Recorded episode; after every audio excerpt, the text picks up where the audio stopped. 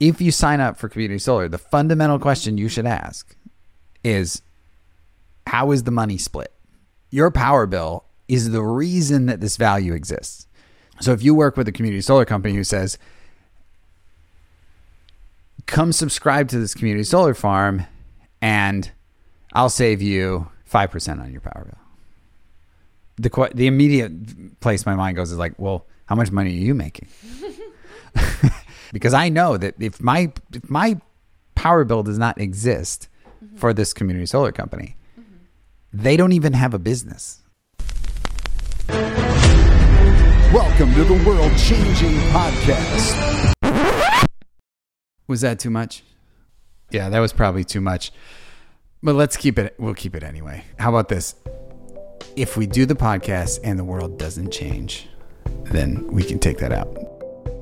Welcome to the World Changing Podcast, where we deconstruct the projects and products that are moving us towards a decentralized and carbon free future.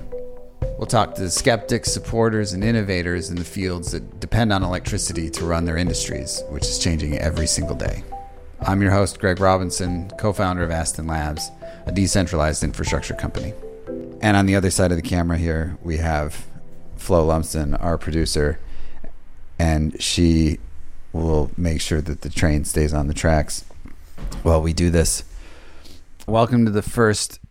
Uh, it says Gregisode, but it's like Gregisode plus Flo. It's a Greg-Flo-isode. uh, so these are really interesting. I like these because it allows us to sort of dig deep on topics and I get to be overly opinionated. Flo gets put on the spot and gets quizzed at the beginning and at the end to see how we're doing. Today, we're going to talk about community solar, and we're going to dig into that topic. It's one that is going to start showing up for people on their social media ads and in their mailboxes. So it'll be fun to get your perspective sorry, your perspective, Flo's perspective, get Flo's perspective as a consumer of like what this is and just really get down into the details. And we're not a lot of times if we have a guest on, like they have a really deep understanding of a topic, they may be like super biased about if this is the greatest thing that's ever existed or if this is like the silver bullet solution for the world. So these are really cool episodes because we just get to dig deep and it's totally self-serving and fair game. Fair game fair game. That's right. And self-serving but also yeah. as a way to introduce topics. Some of you listeners may already be experts on these topics but maybe yeah. you'll enjoy our perspective as well. Yeah. And then we can carry that conversation and maybe you won't. But then we can carry the the narrative forward in the future that's right. episodes and yep. and build on what we're discussing today here we go.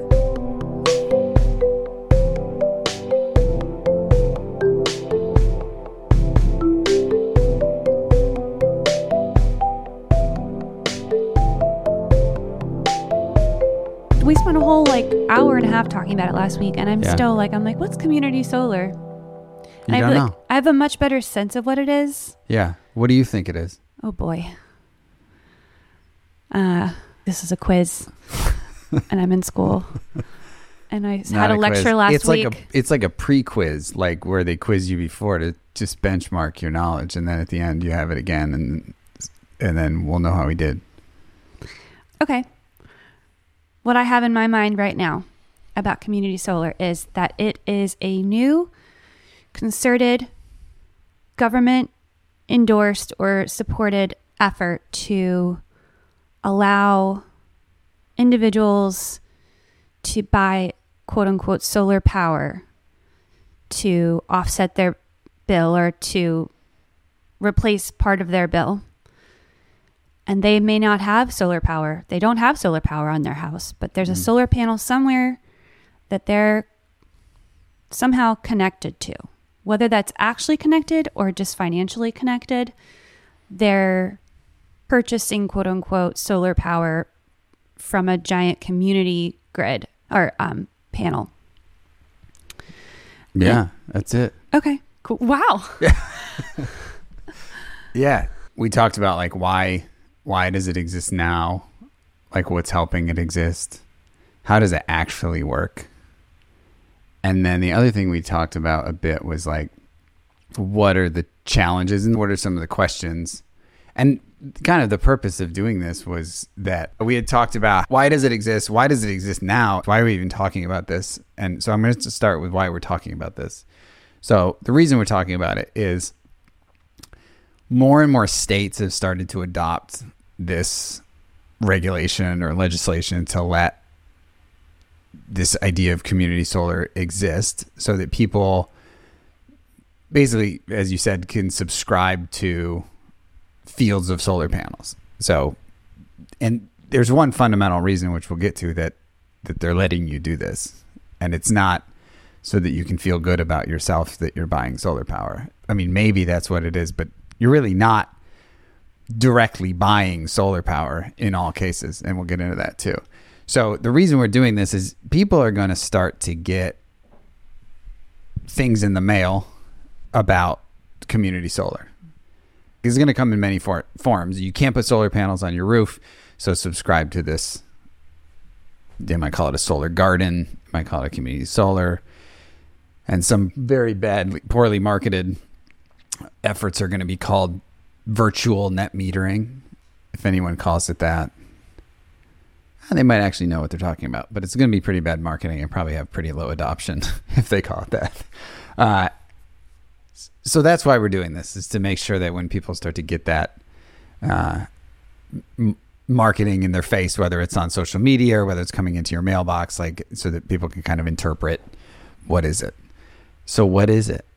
The main regulation that's come up, and this has been around for a long time. Uh, it's just now starting to get traction. It's called virtual net metering. And there's this policy that came on a long time ago called net metering. And the idea was if you put solar panels on your roof, and of course, you only make solar power during the day. So you're using solar power during the day, but you're probably shoving some of the electricity back onto the grid during the middle of the day just because you're probably making more on your home than you're actually using at that moment in time. And so you'll start to push electricity onto the grid. And then at night, you're just all of your electricity is going to come from from the power grid. And so you're making more during the day, you're not making enough at night. This concept of net metering is completely a regulatory construct. It's not actually how electricity works, but it was a way to basically say, look, you make some in the middle of the day extra for the grid. They'll give you some essentially for free at night since you made some extra during the middle of the day. So this regulation was really what unlocked the solar industry altogether, residential solar. So the reason companies like SolarCity or Sunrun or any of those companies popped up is like, finally, this makes sense. We're not just going to dump electricity onto the grid and give it to the power company. There's got to be some kind of quid pro quo. We're not going to get into this today, but there is a deep rabbit hole that you could go down into about uh, whether that's fair. Who's getting the better? Is the homeowner getting the better end of this deal, or is the grid getting the better end of this deal? We won't get into that today. So that's why that was net metering. So originally, net metering existed for a rooftop and a homeowner. Well, then somebody, I don't know who, said, well, what if I don't have enough roof space?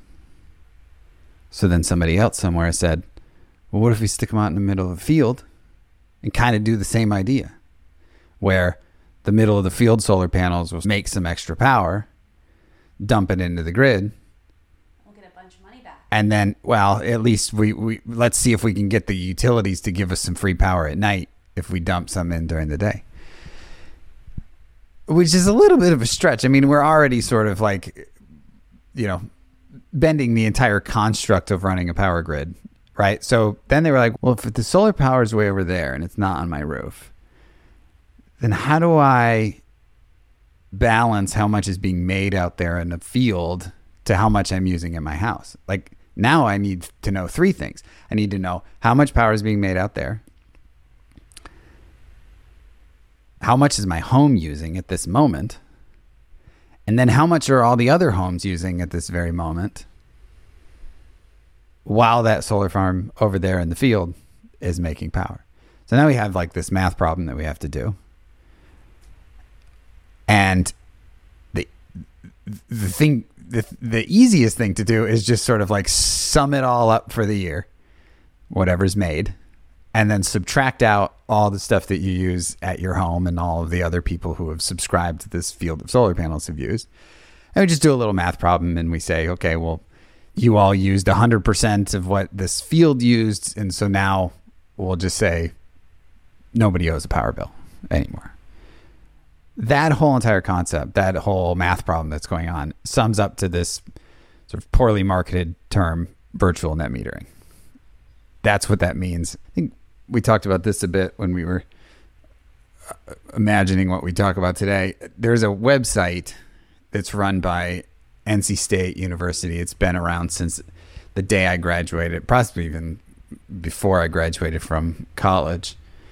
Um, and it, when I graduated from college, I went right into the solar industry. And so as soon as I came out, it's like I was tr- trying to learn what kind of regulations exist all over the place. And so I came across this website called DSIRE USA, D S I R E USA dot org.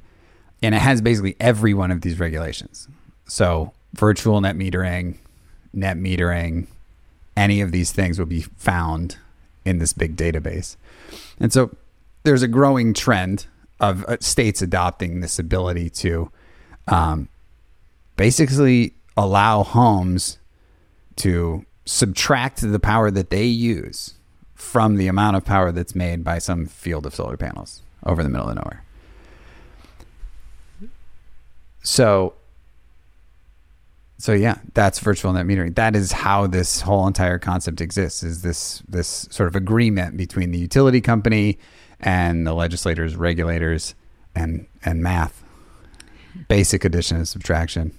And so, what this does this is very important. So, what that does now is, if I just made some solar power out in the middle of nowhere, and I dumped it onto the grid, sold it to the grid, they're probably only going to pay me a few cents for that power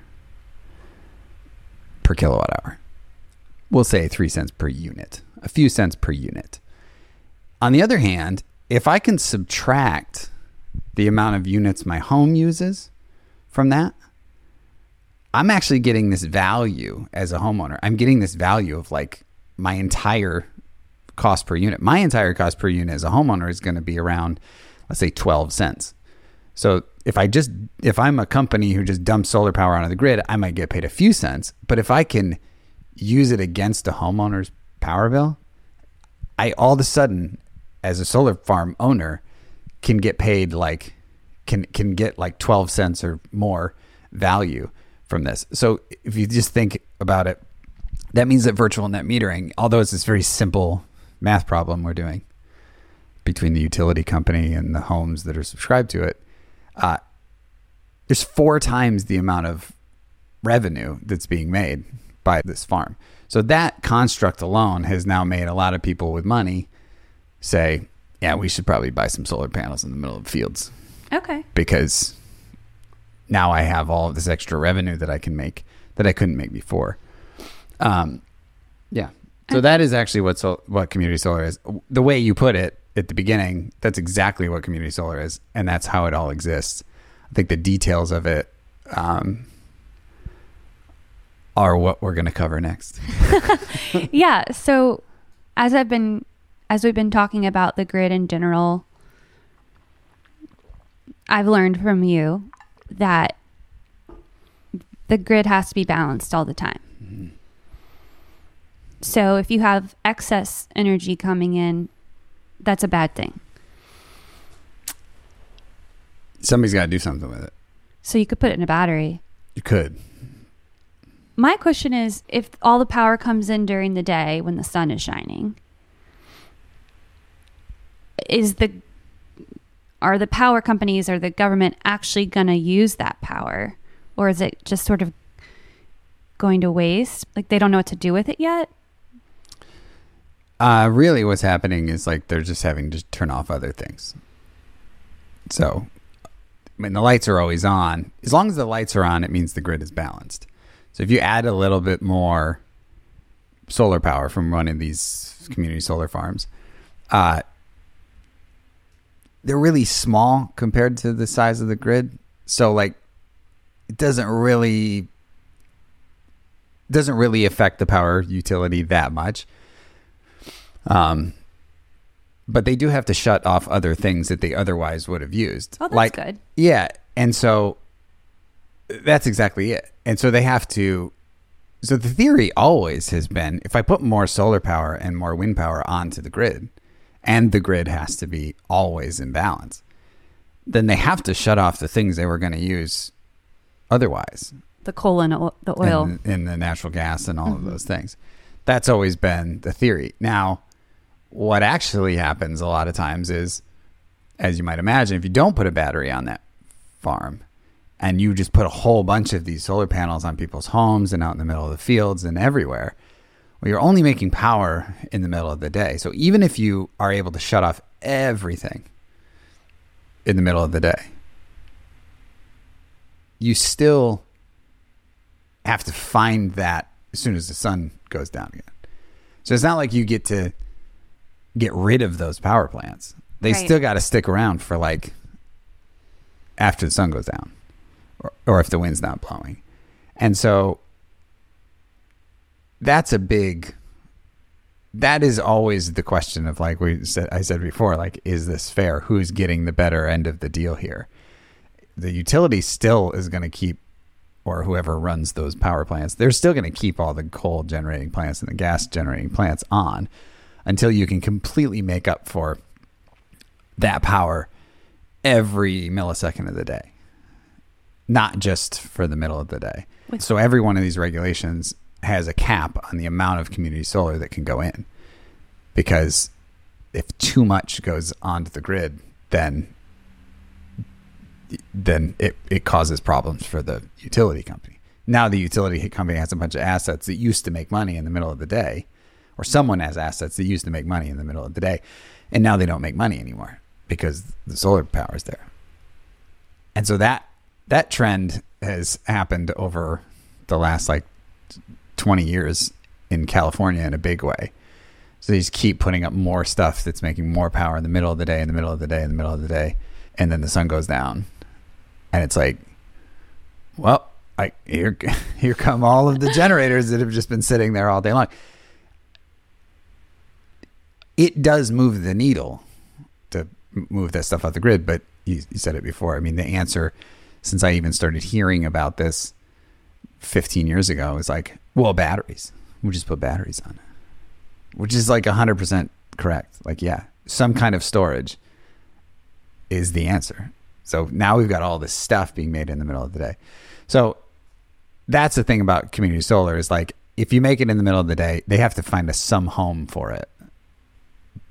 Who finds that home for it is that's like that varies widely between which utility. Some of the utilities out there would you know, there's only maybe a couple that have like some pilot programs that they've run that uh, while the solar is being made during the middle of the day, you could pre-cool your building. Does that make sense? It's like I'll get, I'll incentivize you to run your air conditioning before the sun goes down, so that your place is already cool for after the sun goes down. Like that's a program that utilities are trying to run. So they're trying to now figure out how do I get the let's say the users of power to align better with the makers of the power. But Yep. as we are today, we have a regulatory construct that allows people to put solar panels up remotely who can't put them on their roof. Uh, that's purely mathematical, financial, regulatory construct.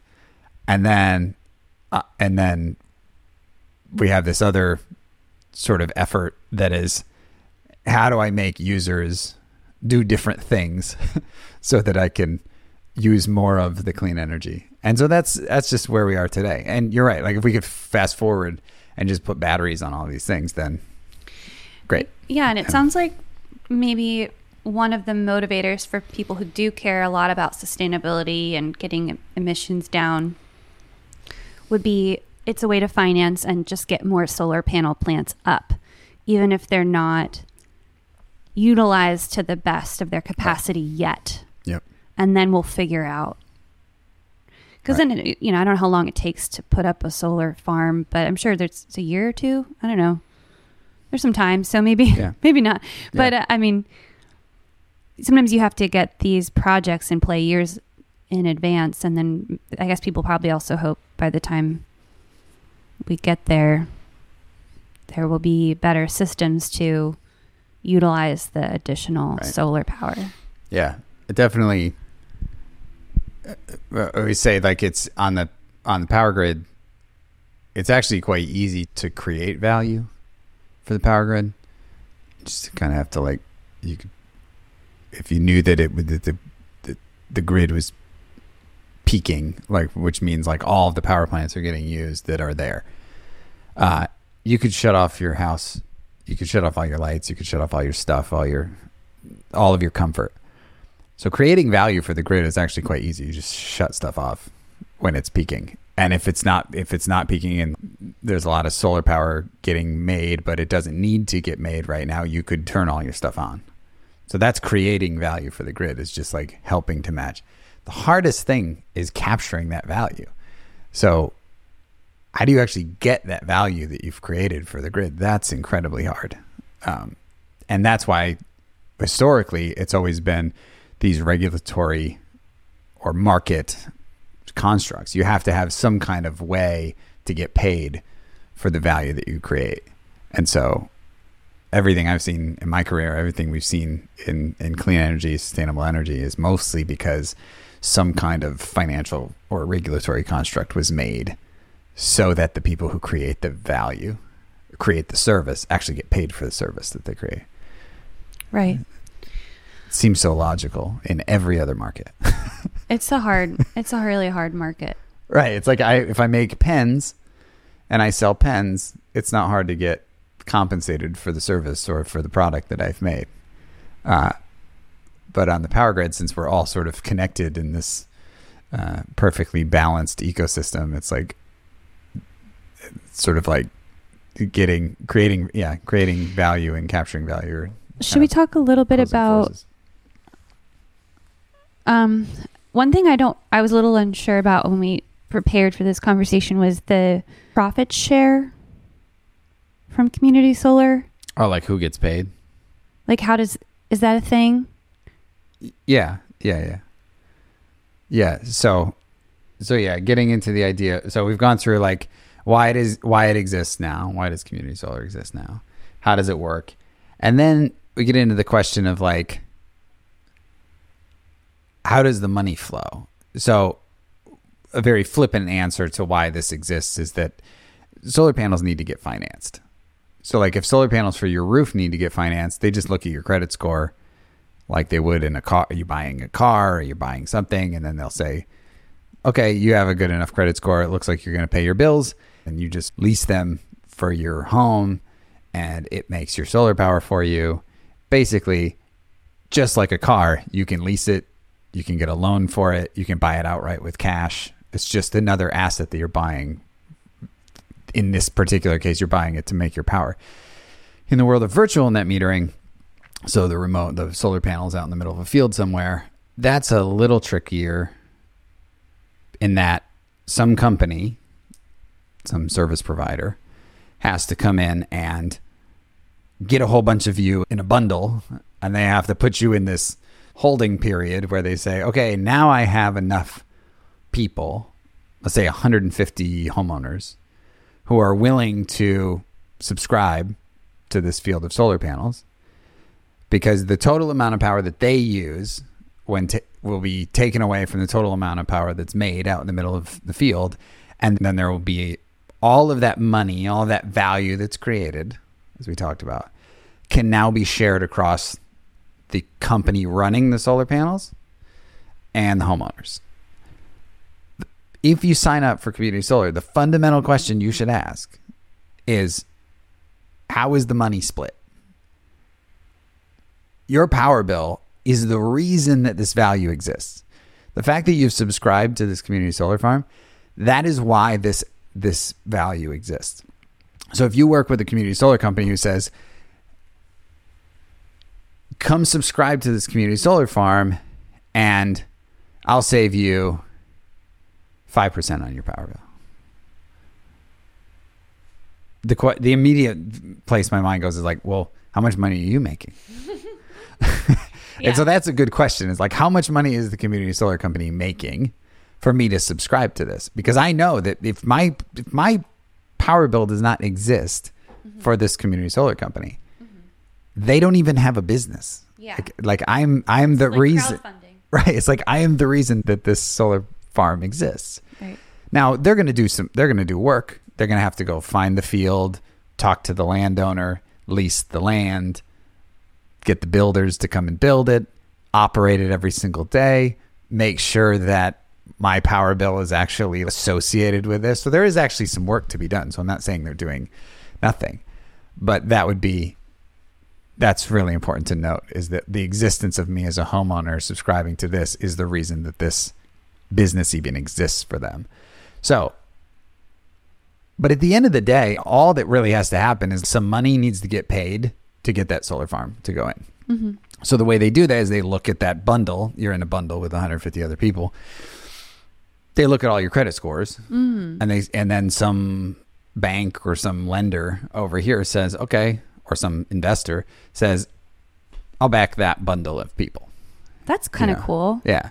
So so now you have this relationship between the people who are going to build it, operate it, own it, manage all the subscribers.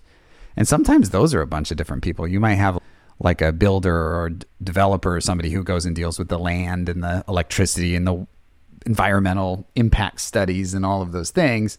And then you have another company that just deals with subscribers, makes mm-hmm. the nice looking power bill instead of a you know your typical utility bill. So they just create that experience for you. And then, as I said, there's this lender or investor who puts the money in and then finances the solar panels. That's I really think that's interesting to think about how your individual good credit is contributing to the overall good credit of the funding of a solar power farm. Yeah. So they really have to use your your like social security number and stuff. Like they have to know Yeah. all your stuff. Yeah.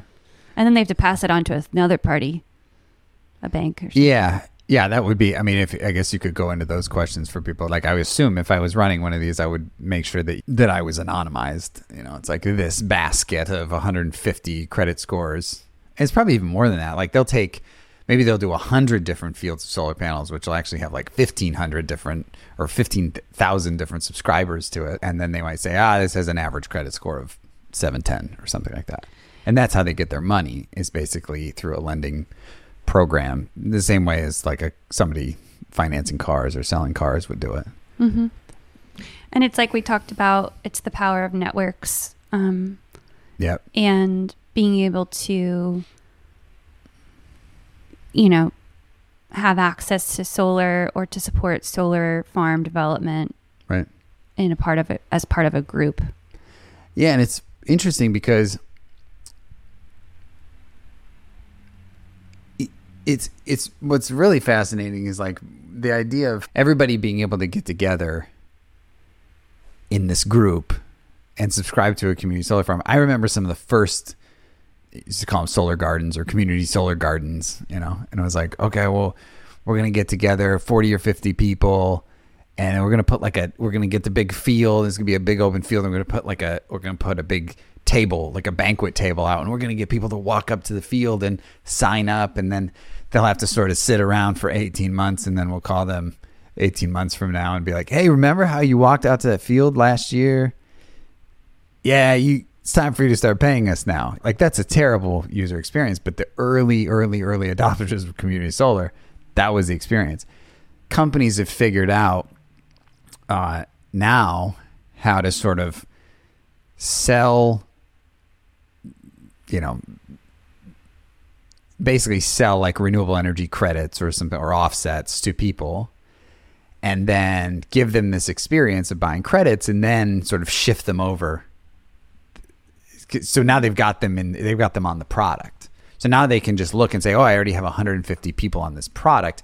Now, 18 months from now, I'm going to start to subscribe them to community solar. So it's not so much of a like a experience of like you walk up to a field, sign up at a banquet table, walk away. 18 months from now, you're Yeah. you're subscribed. You don't have to wait anymore. There's sort of they've figured out a way to sort of hack that gap. It was always hard to kind of corral people and keep them in the pen because who knows if 18 months from now, once you've built this thing, if people are still going to be even living there. Maybe they Yeah. sold their house, they're not even subscribed anymore.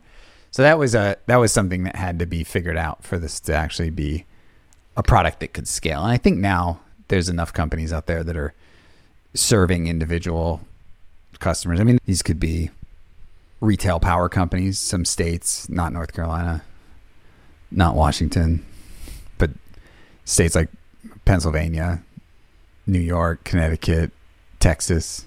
Like these are I shouldn't mention Texas. I shouldn't mention Texas because I actually don't I don't know what their net metering. We can look that up afterwards and put that in the notes. I don't know what their net metering laws are there. So I don't know if that's even possible. So So h- this is happening already. yeah. Yeah. It's been happening for a long time. It's that quote of like, which I'm going to get this wrong, but it's like the future is here. It's just not evenly distributed. Yeah. You know, that idea of like, Yeah. uh, it's been going on for at least a decade and a half.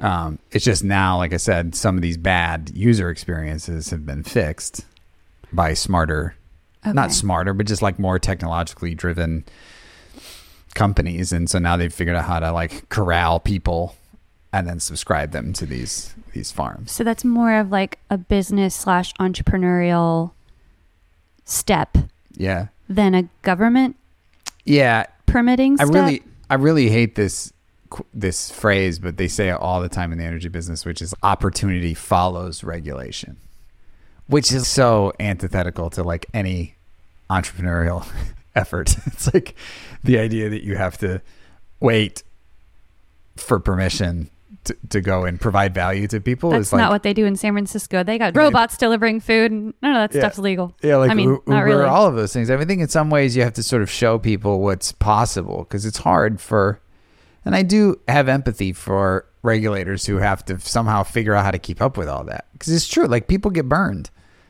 by stuff, and that's the job of the regulators to protect people from getting burned. And people could definitely get burned, like literally and figuratively, by electricity because it's invisible. It's just some kind of financial construct that does something to the grid. So if you put a solar farm in your backyard and you didn't tell the power grid that you were going to do it, they're not going to know. They're not going to be monitoring it. You know, if it's really, really big, then you could actually make everybody's power go out and blow up substations and various other things just by putting like rogue power onto the grid.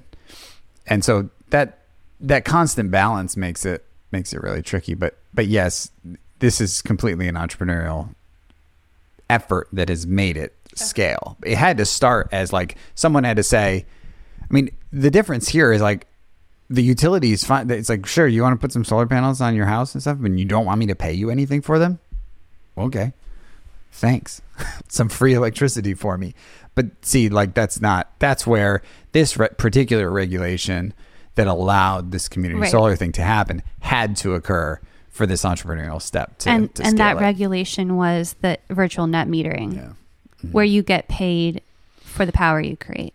Yeah, you basically get to net it out against your power that you create. It's just like a you make some and they'll ha- give you some credits for it against your nighttime. And it has to be associated with individual home consumption. I think in some places this may not be the same case anymore, but I do believe that in some cases it's easier for these community solar companies to subscribe like one pretty large commercial customer if they have commercial virtual net metering, uh, than or industrial. And that's also a a thing, like a legal thing. Yeah, yeah. Okay. Like it could be residential, it could be commercial. They'll put like how many homes are allowed to subscribe. It, like all of these are just different rules to keep it tamped down and not let it get out of control. Last I uh, looked at it was like 40% of a community solar farm could get subscribed to by a commercial customer and then the rest is 60%. I think that was a really a way for the regulation to allow these community solar service providers to to scale because they were like, wow, that would be hard to Right. get 150 customers into this bucket. But if I could just get 60, Mm-hmm. you know, Sixty percent. well, well, I was going to say if I could get 60 of those homes used by one single commercial customer, that's only one. That's not 60 different sales I have to make. Right. I can just make one sale and then I'll go fill in the other 90 homes. And is this are the, are these regulations about commercial and residential virtual net metering are they different per state? Mm-hmm. Okay. Yeah. Yeah, that's why I was plugging the dsireusa.org thing is because like every single state is different. The caps are different. How close they're allowed to be is different. So you could have some places where it's like, you know, you can't be within two miles of each other. That's because you don't want the grid to get overloaded in one location. So you sort of spread it out. But yeah, state by state, What what two things can't be within two? like miles? two solar gar- Oh. two solar farms Oh. two community solar farms might not be able to be within like two miles of each other and so if you were a really big landowner let's say and it was two miles from the let's say from the south end to the north end of your land you know you might be able to get two probably only one on your land. So you could own a ton of land and think whoa yeah i'm going to be able to cover this thing in solar panels and get leases from all these people. And it's like you can't. Maybe not. yeah they'll cap like the the amount.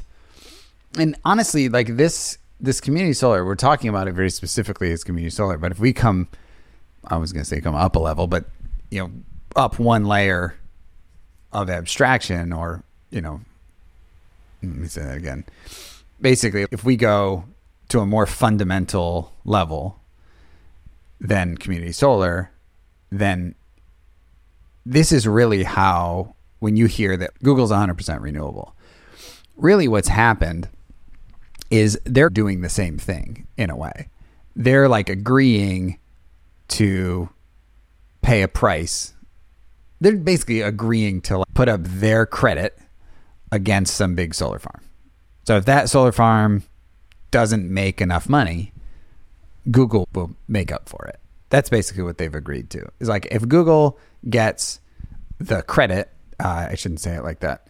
If Google gets the renewable energy certificates, which basically is like they made the solar, they made the power. If they get those, then they tell this like certification authority, hey, just so you know, I have the certificate. Right. So Maybe LEED or something. uh, actually, so in this case, they're they're called like generation information systems or gener- GIS? some uh, No. sometimes sometimes they have there's the Western ah, I always forget the name. It's like the Western Renewable Energy Generation Information System. Okay. But they just put that they're carbon neutral wherever they want. All right, it was Regis with a silent W. Okay. And then there's another one. There's some other ones that are called Generation Attribute Tracking System, which is like GATS. So, I that's sort of you can go research those all you want. The point is, it's like a nonprofit certification authority that basically says, I guess similar to LEED's, yeah, is for building emissions.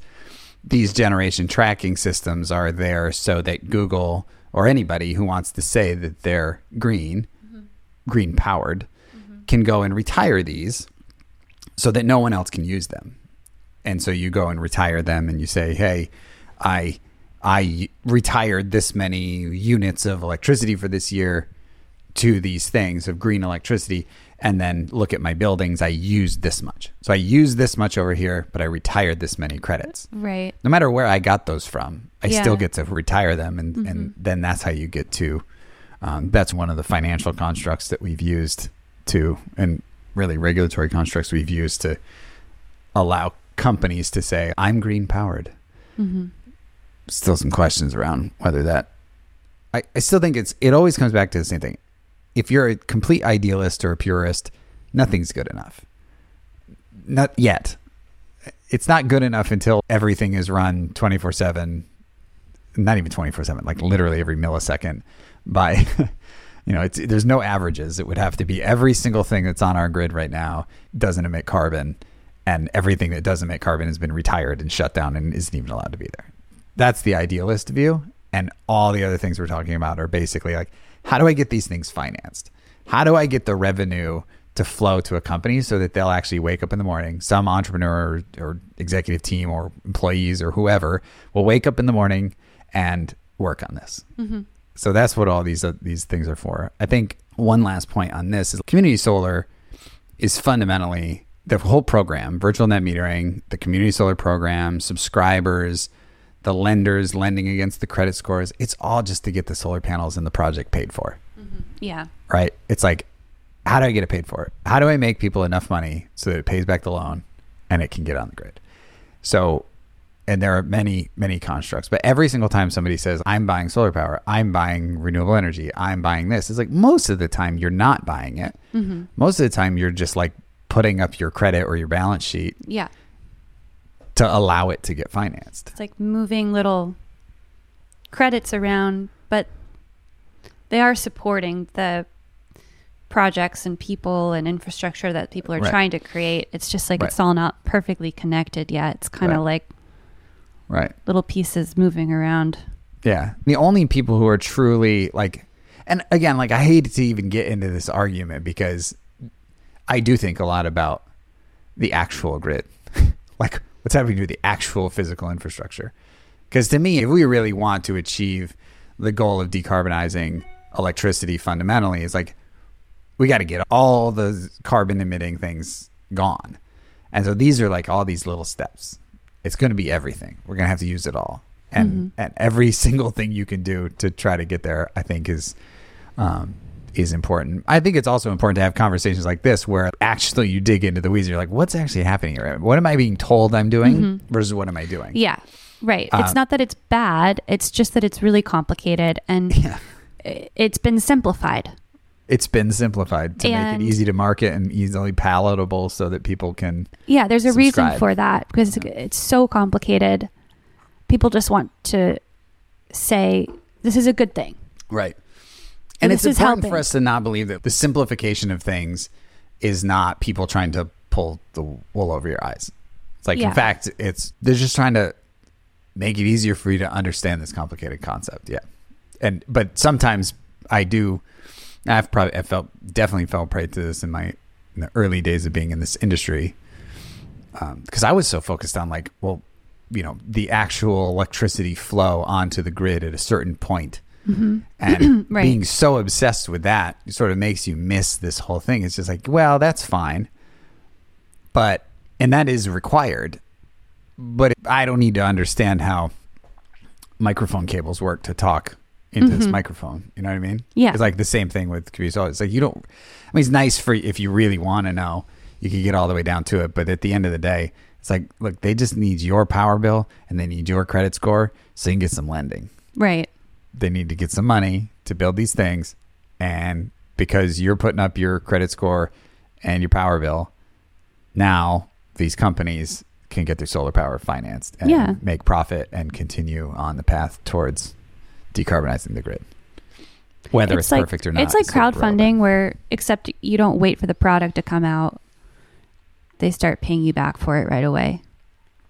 they start paying you back for it as soon as it gets turned on As soon as it gets turned on. Yeah, they still have to buy the. They still have to build the system. So depending on how permitting goes and all of that stuff, like with the actual site, I mean, you could be sitting in a waiting list or in a queue, waiting for your community solar program to start. You could be waiting there for years, Hmm. That makes definitely sense. months, definitely a year. But hmm um, yeah, What about okay? One thing we talked about that we should bring up, I think, is um, the Inflation Reduction Act. Because you said you've mentioned to me that that is going to impact this. Yeah, I just it tosses a few more. It tosses a few like federal policies on top of the state policies that make it potentially more beneficial. You can get more tax credits, so your financing theoretically could be cheaper. Um, Do you You- have y- to? Sorry. no, I was just just gonna say your money could be less expensive. The, the lender, the lenders could, you know, take less return in the form of cash payment and take more of their return in the form of tax credits. So the federal government is supporting this yeah, with the with this new Inflation Reduction Act. Yeah. Yeah, a lot of it came down to tax credits, like getting Okay. more tax credits for putting it in more uh, like economically disadvantaged areas. So, because really, like, if you think about it, if a farmer has some piece of land that they can't grow crops on, like, this sort of gives them an opportunity potentially to put a small small field of solar panels up and they can get paid for it. So that would be like land they weren't getting paid for and now they might be able to get paid for a while. I mean, this could be this could be decades of payments, at least over a decade of payments. That's cool. And it's a permanent installation, really. I mean, I guess you could dismantle them, but it just allows farmers to be able to have a new uh, farmers, are specifically in disadvantaged areas, to have a, a we'll call it a new cash crop. Um, and and large utility scale stuff doesn't really do that. Like when I say utility scale, I mean like the gigantic fields of solar panels that you drive by on the freeway. That would be considered utility scale. Very rare that a that a farmer is going to sacrifice that much of their cropland to give to put up solar. So if you're giving low income people savings on their power bill because they're subscribing to community solar farms. I, and I think you kind of stack the tax credit. So like I think you can get up to like 50% of the investment in the solar farm can come back in the form of tax credits. So if you got a million dollar farm, it's like 500,000 of that is going to be in tax credits like year 1 if you make it for low income in a in a disadvantaged area. So low income people subscribing in an economically disadvantaged area, you could end up with with getting a bunch of sort of federal tax credits to lower your money, lower your cost of money. Cool. Yeah, riveting stuff, really. I think anytime anybody brings brings up the Inflation Reduction Act, it's like, um, I always sort of like feel this chill because I'm like, I didn't read all of it.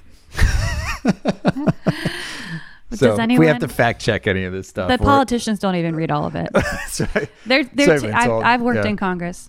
Yeah, they Their- don't, Their, they, their teams, their teams do. Somebody on their staff Yeah. does, and they brief them. and they brief them, and then Yeah. they go vote. There's a little bell. It rings like four or five times a day. They have to Really? go, or at least twice a day. my They have to go vote, and it's like no way they're reading all this stuff. Yeah, They don't have time. Yeah. But sometimes they just play solitaire instead, which is kind of depressing. My gosh, that's gonna be an entire episode. We're just gonna talk about like, what do your politicians do, for real? They pay their staff to work their butts off overnight all day. They're they put all the responsibility of their entire career onto the backs of their 20 staff people. Yeah, And then they sit in their office and they play solitaire and they meet with celebrities and then they go vote. This and they incredible. they raise money. It's incredible. We definitely need to have like a politician on here. We need to talk to. These just like going I'm through sure, my mind. I'm sure they don't all do that. yeah, But some of them do. yeah, yeah. We don't have to be that specific. That's Especially the career ones that are like, yeah, I got this. Yeah. Yeah, I think I mean, and in some ways, it's like they're re- they're supposed to be representing. That is what's always struck me is like this idea that it's like their job is to sort of represent the people who voted for them, and like it's like, well, the staff members can probably do that research of what would the people want. They do take, they do catalog and respond and listen to somebody on their team, sometimes an unpaid intern like I was, will listen to every person that calls in or emails. That's incredible. You spend they spend so much time just listening to people. So actually, if you if you call your congressperson, it's not impossible that your message might be relayed to somebody whose issue that is on their team. Especially if There a bunch of people call with an opinion. Definitely, it doesn't doesn't not work. Yeah. Well, I, I mean, actually, this sort of gets to what I what we were talking about before about you shouldn't always think that what seems what like if something is different than what you expected, we shouldn't automatically jump to well, that's wrong Right. right? It's like this idea that it's like, well, just because these solar programs are actually just like financial and regulatory constructs to make it so solar can get financed. You're not actually buying renewable energy in many cases, even though you might tell all your friends about it at a cocktail party that, well, I'm buying solar because I subscribe to the solar farm. But like some company might be buying your credits and retiring those. So actually, they went solar. You just put up your credit score so that the solar panels could get financed. Yeah. Even though that seems weird, it's not inherently bad. Yeah. Just like it's not inherently bad that our that the person who's good at talking and convening people and they're good at marketing and staying high level and getting people rallied around issues aren't also the people who like dig deep in the email chains like even though that might not be what we want to believe in an idealistic sense is going on uh, maybe it doesn't mean that it's such a bad thing I, I think in some in a lot of cases I know some politicians who probably would even say this. Sometimes you don't really want the politician down at that level. Yeah. it doesn't necessarily mean something good is going to happen if they start. they might not be digging the best person at understanding it and Right. picking the right vote. Yeah, Someone who's really well versed in whatever the topic is that Community they're assigned solar. to. Community solar. they're on the sustainable energy. right. Maybe that's the right person for that job, and the the generalist politician is not necessarily the person. Maybe they should just be playing solitaire. Maybe that's actually what's best for our country. is if our more politicians would just play solitaire. Maybe. Yeah. Maybe, we should uplift them and be like, it's okay. It's okay that you're playing solitaire. I mean, I'm sure Do he, more of that. It's not like he wasn't working. Like he, that man had to run all over. yeah. This is a specific person you're referring to. Yeah, I could get in a lot of trouble. yeah. Well, I think we're gonna. This this is an investigation that's gonna go on now. I'm gonna have to update my LinkedIn so it doesn't reflect this. This is gonna be so easy to find out. No. To be continued. Um, Uh, wait, can I say? I feel Yeah. like after we've talked about it more, I feel like if I were gonna participate in community solar, which actually it sounds pretty cool, like if I got like a cool energy bill and they were like, "You," it's almost like you're supporting a crowd-funded little startup campaign for a like a particular solar plant. yep. and it's still cool even Yeah. though maybe it's not actually those electrons from that plant may not or almost always are not going to be like at, actually powering your house Yeah, we should probably break dig into that a little bit because I think there's two things. There's are the electrons going to your home? Electrons. We're not going to dig in. It's, electrons go to wherever they need to go. If you turn your toaster on, some electrons are going to flow into it to power it. Like, period. Eh, Where those came from is kind of irrelevant. I think more importantly is to dig into like where did the certificates, where does the actual like cer- certification go? That is actually something you might want to ask. Likely, like don't if you're ta thinking Yeah. about buying solar power or whatever, and you start digging into like where are the electrons going? and like you're where are be- bob fred and sally the electrons Exactly. going that yeah. It's just like a Portlandia episode or something like that. Where it's like, where, have you named each of your solar panels? Do you know where their children are going? Uh, when the electron cracks free of the in the starts flowing in the solar panel, do you know where your i just electron? oh Yeah. this could go the wrong way Yeah. this could go down some funny weird conspiracy We're already there. We already did. We already like you know trashed politicians. All politicians play solitaire. You heard it here first. All politicians play sol- solitaire. Community solar electrons aren't actually going where you think they're going. Uh, But to okay, So, yeah. so okay, so that power is getting generated. We can assume that it's getting used somewhere, and that's that's good. And Nice that too. that grid is going up. We're basically funding, helping to crowdfund this new, not grid, uh, power, solar power or Mm-hmm. wind power, something sustainable plant. And hopefully in the future, we'll have technology to help utilize that even more with Mm-hmm. batteries or whatever we decide to do. Yeah. To I will say one thing. I have to interject one thing. The only way batteries are going on that community solar plant is if virtual net metering goes away. oh, Virtual net metering acts as like a financial battery. it stores the stuff you made on the balance sheet and then it credits you when when you're using stuff that wasn't made. Well, it's a, it's a bigger version of what happens if you put solar on your house and you're connected Correct. to the grid. That's exactly right. It's like yeah, it's a remote version of what happens on your on your roof.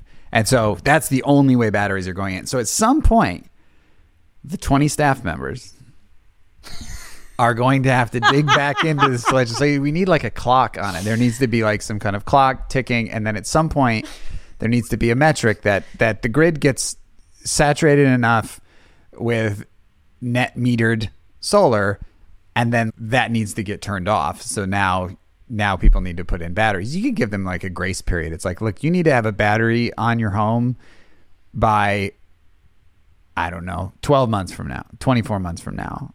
That's probably what should happen. It's like we need to phase out, not right now, but like we need to phase out net metering eventually so that you create, again, you create a market opportunity for battery for the same thing to happen with batteries. The same thing would happen. They'd be like, hey, uh, just want to let you know uh, your power bill, they're going to phase out net metering, virtual net metering. So your power bill is going to go up by this amount. We would like to finance a battery over here. So anybody who wants their power bill to not go up by this amount and stay down where it is, say yes. Let's get a battery. Yeah, we got to get a battery. So those That's 20 so staff members have to figure it out because it's ultimately going to come down to you're going to get in another argument because this is the thing that's going to happen. It, it happens every time. Like to get net metering into place, the US was way behind. I mean, this has been in Denmark for a long time. A lot of Europe had it for a long time. Europe is always ahead of us. Definitely. They're yeah. just they're an older culture. They've lived culture. I think they have more I don't want to say more control, but they definitely have more like ability to that's a whole nother conversation. Yeah, let's not go into that. but I didn't know this I didn't know that this was something that had already been done in Yeah. Europe and and it makes sense to me that we are now doing it now. Yeah, and we've been like I said, we've been doing it for in various places at various levels. Um, we've been doing it for a, a couple decades now, at least a decade and a half, and I think that. But again, like it was hard to get past. We were behind getting it passed, so it's likely we'll also be behind phasing it out. Yeah. well, Because now that it's there, it's going to be harder for people to be like. I mean, I think what has to be made is like the economic argument for batteries needs to be made, and the fact that like, hey, now we can take this like middle of the day solar power, which is not really needed, and we can start like putting it in the night times. in the bank. yeah, putting it in the put it in the storage bank and then bring it back. out financial the- bank. and- yeah, in this case, so the batteries are a battery are an electron bank, like they're an actual like they fix the physical. part. Fred, Sally, and Todd, the electron, can out. go sleep. Correct. Yeah. Unfortunately, one of them probably over time is going to die. That's just what Yeah. happens in batteries. Sally yeah. didn't make it. Yeah. They're But gonna- Fred and Todd are Yeah. ready for the next day Yeah. or the middle At of the least night. evening. Yeah. Yeah. They should be there for the evening. Yeah. So that's really important. Like, as I was saying before, we have to create these financial constructs in lieu of technological constructs, like physical constructs. And we'll talk about you'll talk about that more because you know so much about carbon offsets and carbon credits and how and that it's a, it's a, it's different, but it's Yeah. attached to the way this is being financed, which is Yeah. moving the credits around. I appreciate you saying that I know so much about it. There are people who know a lot about this stuff, and we should try to get them on the podcast. If you're out there, anyone who knows a lot and will admit it, that they know a lot about carbon offsets, I think what I do understand is that a lot of these are ways to store the information about what happened somewhere and who paid for it. That's what all these things are for. Is who paid for the goodness to happen somewhere else. That's what these credits are for. It's just like it's like money, right? Like money yeah. dollar bills are just a they're like a storage device to say someone created a service over here. Right. So we're going to store that in that they're going to store that service that they sold in this dollar until they need to go buy a service from somebody else and then they're going to move that over and they're going to store that in there. So mm-hmm. that's really I mean it's the same thing with these credits and I think in lieu of being able to do things constantly in real time with the physical nature of electricity, like constant constant barter system. This is where we're going to have to go. I mean, it's crazy. This whole idea of like it used to be so simple for these utility companies to just, just like sell power one way. It's like, I know what you would like. Here you go. You'd like that toaster to make you some toast Right, today. exactly. You'd Yeah. like some warm bread. yeah. Yeah. And you're happy to pay me for it. You'll rent these wires and everything from me for eternity if I'm the utility company. And then somebody was like, no, we actually want to make our own stuff. And so then they were like, then the utility was like, okay. The peasants want to make their own stuff. Yeah. the peasants want to sell me something. And so then they had to make, then we started making stuff on our roofs and we sort of had to, in some ways, because we didn't have good battery technology and it wasn't cheap enough and the economics just didn't work out, we had to say, like, please, utility company and staff members of well meaning politicians, will you please give us the ability to get paid some extra for the solar power we're making in the middle of the day? So they said, okay, sure, we'll give you net metering. And then people without good rooftops and solar exposure on the roof said, hey, we want to be involved too. And so the 20 staff members, well meaning politicians, said, hey, we should think about these people without good rooftops over here. Let's give them remote financial constructs for them to be able to sort of put up their credit score and their balance sheets and possibly their money to crowd support these these community solar farms. And then it's and then like we were talking about, like at some point somebody's gonna have to say, Hey, batteries, they're affordable. They can shift the physical nature of the grid. Um, but yes, we will not dig into the re- the credits, the certificates, the offsets. Those are that's a big. That's sort of a thorny conversation. Um, but yeah, so now so now is the ultimate moment. You have now I have to quiz you. Oh, well, I was going to ask you Mm-hmm. are you yay or nay if you had to go vote in Congress for community solar?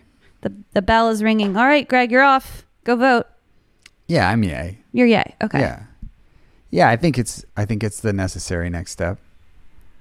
I mean, there's so many details of it that I would feel differently about, like how they run the programs. But I'm the wrong person to ask. Like, I I mean, we were talking about like a pretty multi-dimensional problem here in the sense that it's like, well, you could be a purist or an idealist about how it should be, and then no one will adopt it because it's completely un- like you just, it's not understandable at all. I- I think you really have to balance that. Like, what gets it adopted? What is the co- What is the actual cost of batteries now? Um, I think there's, if you have virtual net metering in some parts of the country where electricity is very expensive, and you don't really need more solar power in the middle of the day, like California, you really do not need more solar power in the middle of the day, or to the max. I mean, it's it's and so like those are places where I might if I'm one of 20 people a well-meaning politician's office, I've got a big giant heart about wanting to decarbonize the grid. Ideally, you also have like a big brain that says we should decarbonize the grid and not just a, a big heart that says we should. And uh and I think I would probably start pushing to get rid of of net metering, In especially in California where there's especially there. yeah. Especially when you start to like really stress out the grid in the middle of the day. I think at that point you start to say solar plus storage is cheap enough now. But like I'm telling you, if anybody listens to this who are running like solar leasing companies or any of those things, they're all like, like, Too please, please don't. scary. It is. I mean, I think I don't look at it that way. I think it creates another revenue opportunity for these people. Like in many cases, they've paid off these systems many times over. They're just collecting this lease now. They've already paid off their financing. But you also run into the issue of the fact that some of these systems, some of these contracts were written with homeowners like 10 years ago when the price of solar power was like solar panels were way higher. It's like these people are not going to go, go replace all of that solar because they still have a 15, possibly even 25 year life left on the solar panels. So if you haven't paid off your financing yet, that would be an interesting study for 20 staff members of politicians to go through and see how many solar companies out there what's like the remaining balance due you know what i mean i mean some of these companies are public so you could probably just go to their financials and find out like what are the remaining balances due on these solar leases? Because if they're already paid off and it's just these companies are just like just pure profit coming in on these solar leases it's like well now you can start to say it might be kind of annoying for people to change their business models but that is the solution. The solution is you got to get rid of this financial construct where people can just artificially shift their you know what were the names of the electrons? Sally, Todd, and something. We'll go with Sally and Todd. Uh, to shift those to the evening, put them in a battery, shift them to the evening. That's not gonna, like I said, that's not gonna happen with virtual net metering Right. and net metering. It's just there's just no economic reason for anyone to change, right. and nobody's gonna do it out of the kindness of their heart because nobody's gonna finance those batteries Mhm. unless there's like actual money Mm-hmm. flowing in for providing them. So I Makes know I just said yay, but I say yay with like I'm yay community solar where it economically makes sense And right now, and right now. Yeah. not forever. Not forever. No. And uh, should we mention that you might have a friend from a community solar company? No, that's not very firm, but Oh, I will say I have a friend who has told me that he knows somebody. so like a friend of a friend who might be able to come on and tell us all the things we got wrong. Okay. cool.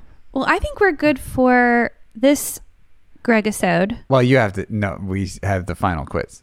Oh, okay. I'm ready. What is community solar?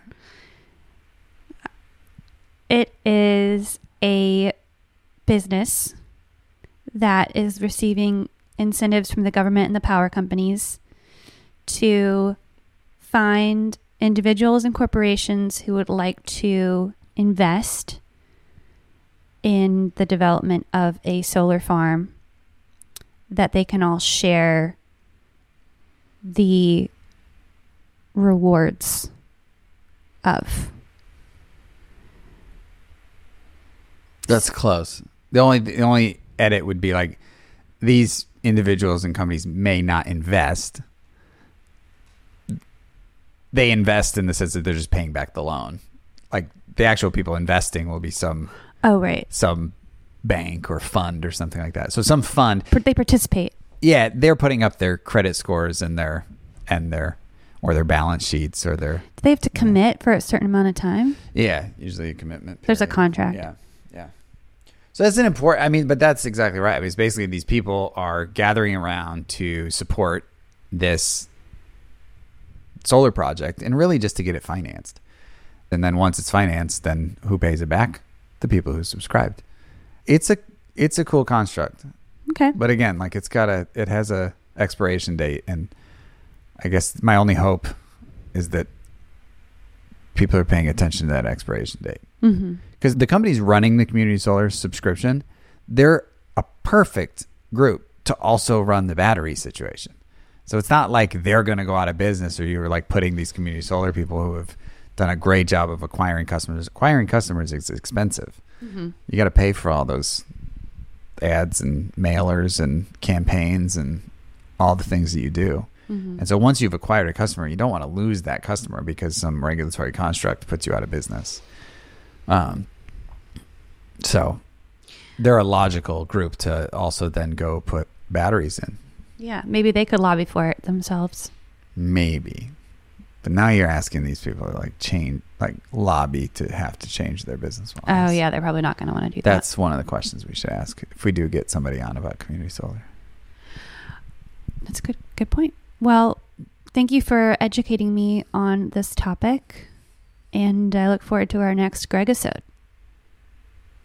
Thank you. Thank you for taking the quiz. You're welcome. Yeah. You got like a, I think you got like a B plus. Yay. That was my normal that was like my that was my grade I always got. Was like an B A plus. minus or a B plus, which Yeah. I always felt like Yeah.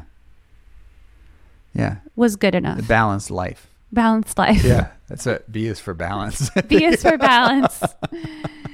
A Yeah. is for yeah. Anxiety. anxiety. All right. That's good. okay. Yeah. This is exciting. Yeah. That was fun. That was fun. I want to just do more of these. Thanks for tuning into this episode of the World Changing Podcast. Be sure to follow us wherever you get your podcasts Spotify, Stitcher, YouTube to hear the latest episodes.